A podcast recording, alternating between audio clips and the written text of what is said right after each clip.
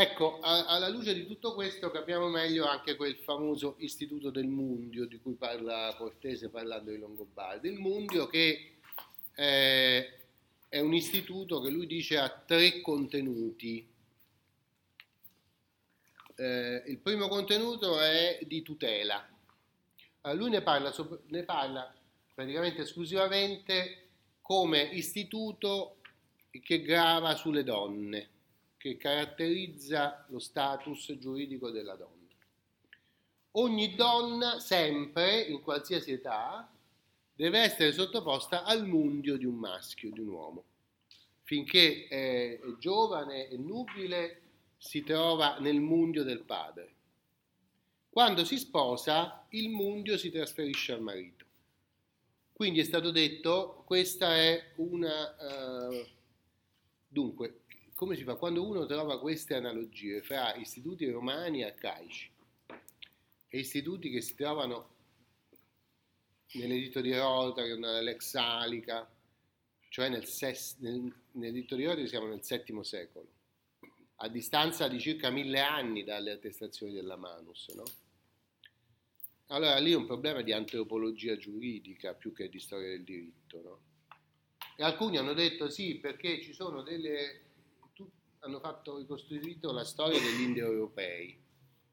Gli indoeuropei è una storia stranissima, che, cui io non credo per niente. Sarebbero stati tutti insieme in un posto verso l'India e lì hanno costruito delle, delle consuetudini. Poi si sono sviluppati, sono andati in giro e così, e poi e queste consuetudini le hanno applicate dove si sono eh, stabiliti. Siccome i romani sono arrivati prima e hanno lasciato testimonianze prima, si vedono questi istituti indoeuropei prima di Cristo, secoli avanti Cristo. Poi arrivano i Longobardi dopo, hanno cambiato il nome, ma l'istituto è sempre lo stesso. Eh, a me sembra abbastanza fantastica, non storica, questa, questa descrizione di queste antiche strutture. Eccetera. È più probabile che i, i, Longobardi abbiano accolto determinati elementi di diritto romano arcaico, cioè semplificato, nel periodo, come vi dicevo ieri, in cui sono stati milites federati e quindi hanno accolto la Tinx, che è una trasfigurazione della Mancipazio, e probabilmente hanno esemplato il Mundio sentendo l'influenza del mondo romano perché man mano che si civilizzavano e cominciavano a imparare anche la lingua, eccetera. Comunque sono problemi molto difficili, eh, direi antropologici e anche linguistici, perché è vero che esiste un ceppo comune delle lingue europee, che è un ceppo comune che accomuna sia quelle germaniche sia quelle latine, sia il greco, e, e che sono hanno alcune parentele, però sono anche molto distanti fra di loro, perché lo svedese è molto diverso dallo spagnolo, cioè, no?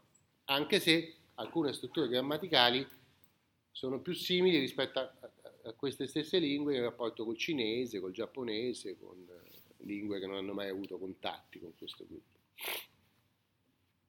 Allora, eh, il mundio dunque eh, si atteggia nei confronti della donna come appunto manus oppure anche come la tutela romana. Eh, però anche come la tutela per la verità aggiunge a questo un profilo patrimoniale molto importante, cioè la, il mundio configura una tutela sul patrimonio della donna Perciò la donna è titolare di beni, ma per disporne deve intervenire il mundo aldo, cioè il titolare del mundio. No? Questo configura una struttura che tutto sommato noi vediamo anche nel rapporto che c'è fra il l'ecclesiastico e i beni della Chiesa. Non a caso i beni conferiti alla Chiesa, donati alla Chiesa, molto spesso nei documenti sono chiamati dote, come se la Chiesa fosse una donna, e per disporre di questa dote il prete deve attivare la sua protezione su questo soggetto che è titolare di tanti beni, che è la chiesa di cui lui è prete, ma che per disporne, per esempio fare un contratto di precaria, non può farlo lui, bisogna che lo faccia il eh, rappresentante, nel senso di tutore di questo, di questo soggetto. Eh? E allora potremmo dire che ci sono dei soggetti che hanno il mundio, cioè hanno questo potere che è un potere di tutela ed un potere patrimoniale su un soggetto debole, che in questo caso non è una donna ma una chiesa. Questo tema sembra un po' primitivo tutto questo, ma in, questa, in questo brodo primitivo affondano le radici una serie di istituti invece molto moderni, che sono quelli con i quali oggi si gestiscono patrimoni enormi che non appartengono a nessun soggetto, a nessuna persona fisica. No? Oggi c'è gente che è molto potente non perché è ricca, ma perché ha una posizione particolare, per esempio in un'azienda, in una multinazionale, per cui può disporre di questi beni, cioè la sua autorità, la sua potestas, ha il potere di indirizzare gli investimenti, per esempio, di un'enorme società finanziaria che ha tanti miliardi di dollari, no? Questi miliardi di dollari non sono dell'amministratore delegato, ma l'amministratore delegato ha il potere di disporne, cioè di decidere le politiche che si fanno con questo patrimonio, no? Allora, quando parliamo del mundio e vediamo come storicamente si è adattato, noi lo possiamo descrivere per quanto riguarda la donna, ma molto spesso le donne non sono i titolari di patrimoni così grandi come possono essere le chiese, le quali anche vengono sposate, tra virgolette, si usa il termine nei documenti, dal vescovo o dal prelato che viene investito dell'autorità di queste chiese, no? Eh, e però il vescovo o il prelato può gestire tutti questi beni che non a caso vengono qualificati come dote. Come quando una donna si sposa, porta dei beni nel, nella famiglia nuova, mantiene la proprietà di questi beni, ma il marito ne dispone, ma solo nell'interesse della famiglia non può prendere i beni della dote e comprarci la moto o andare a, a, a giocarseli al casino. Ne deve disporre nell'interesse della famiglia. Eh? Allora la, l'equilibrio tra il tutore o il mondo aldo e il soggetto titolare è un equilibrio che si capisce bene quando evochiamo la figura della dote, che è questa ricchezza qualche volta enorme, che deve essere, che deve essere indirizzata verso uno scopo, non la posso usare come mi pare, no? Questa è una struttura fondamentale, per esempio, nel common law. Nel common law il trust funziona in questo modo, cioè io conferisco dei beni a un soggetto, per tanto tempo nella Chiesa anglicana sono state chiese, tanto che questi beni si chiamano charities, no?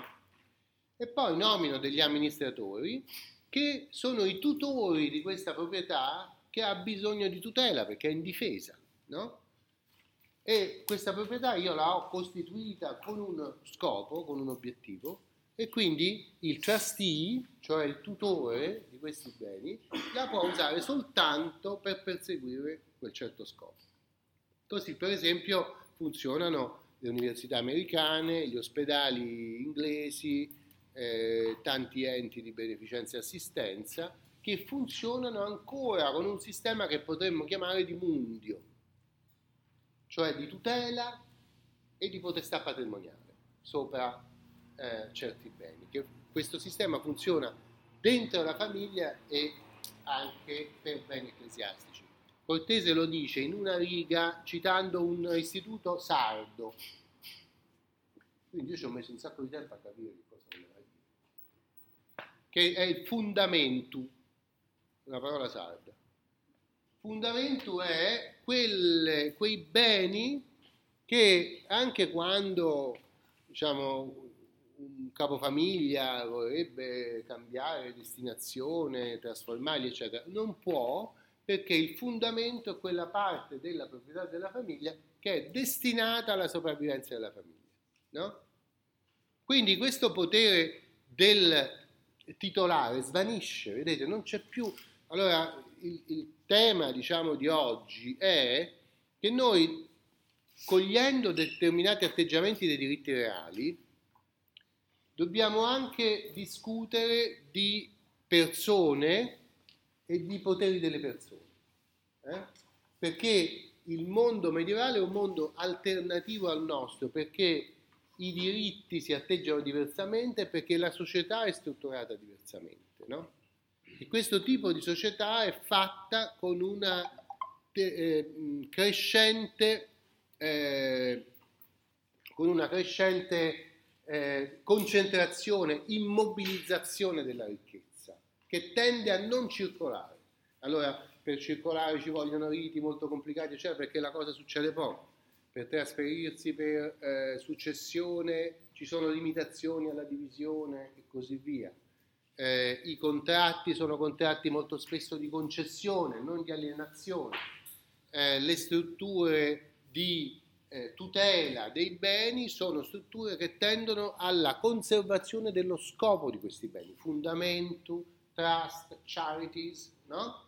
sono tutte strutture che sono l'opposto, se voi ci pensate, del, eh, dell'idea moderna, moderna intesa come l'età moderna, l'idea del Settecento, del primo Ottocento, che il modo migliore di, di produrre ricchezza sia quella di, far, di farla circolare. Più circola e più si produce ricchezza.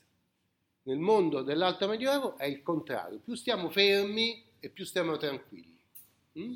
È una società di, eh, una società di eh, stabilità.